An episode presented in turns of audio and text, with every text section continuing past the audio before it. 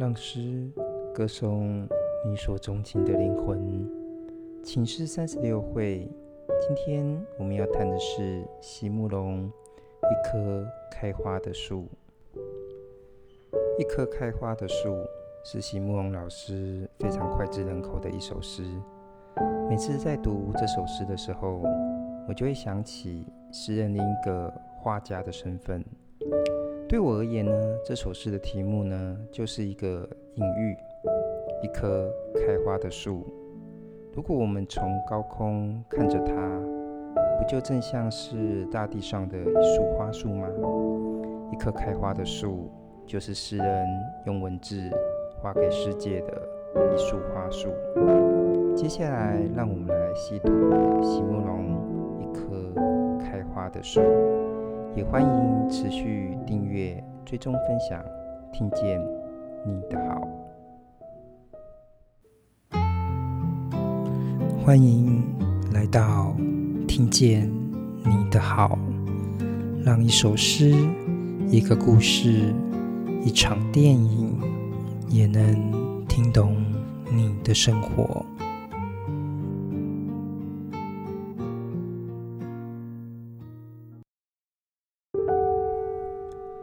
如何让你遇见我，在我最美丽的时刻？为这，我已在佛前求了五百年，求他让我们结一段尘缘。佛于是把我化作一棵树，长在你必经的路旁，阳光下，慎重的开满了花。朵朵都是我前世的盼望。当你走近，请你细听，那颤抖的夜是我等待的热情。而当你终于无视的走过，在你身后落了地的朋友啊，那不是花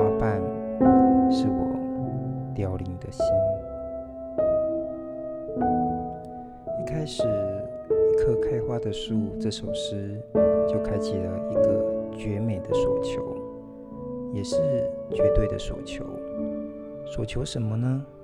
如何让你遇见我，在我最美丽的时刻？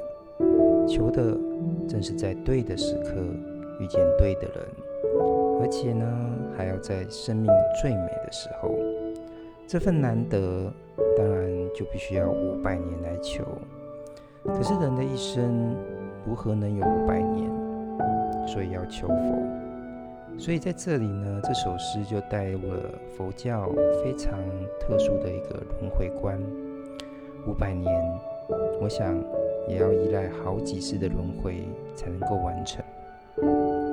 我想佛是慈悲的，相比那无止境的轮回。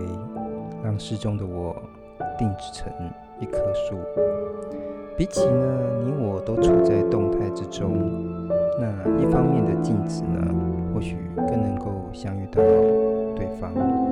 所以我觉得这首诗，他说求他让我们结一段尘缘，这个尘字其实用得非常的好，因为这个尘呢，除了是代表很小的意思。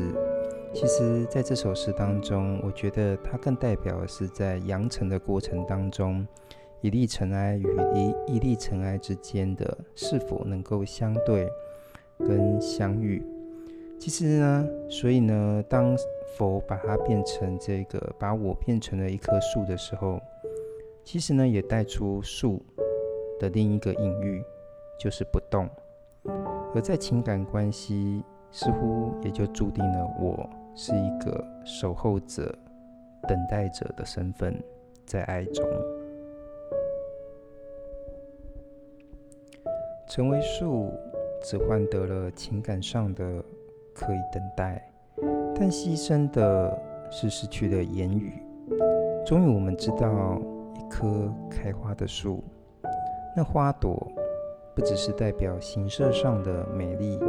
其实呢，也代表着不得行动又失去言语的我，那仅有的吐露。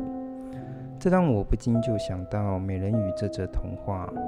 很久很久以前呢，美人鱼呢救了因为船难而昏迷的王子之后，美人鱼始终就无法忘怀王子，但她终究是人鱼，无法上岸去接近王子，所以每到一入夜，美人鱼就游到了城堡的岸边，远远地看着王子。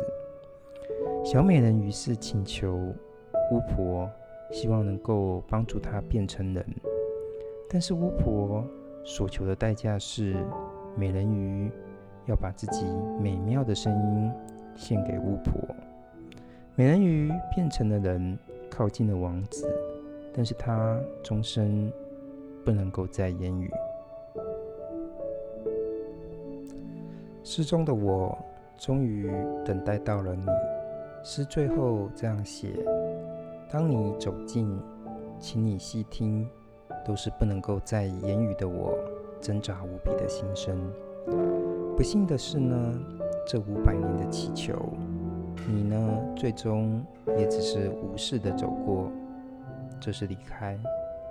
佛陀曾经说，人生有八苦。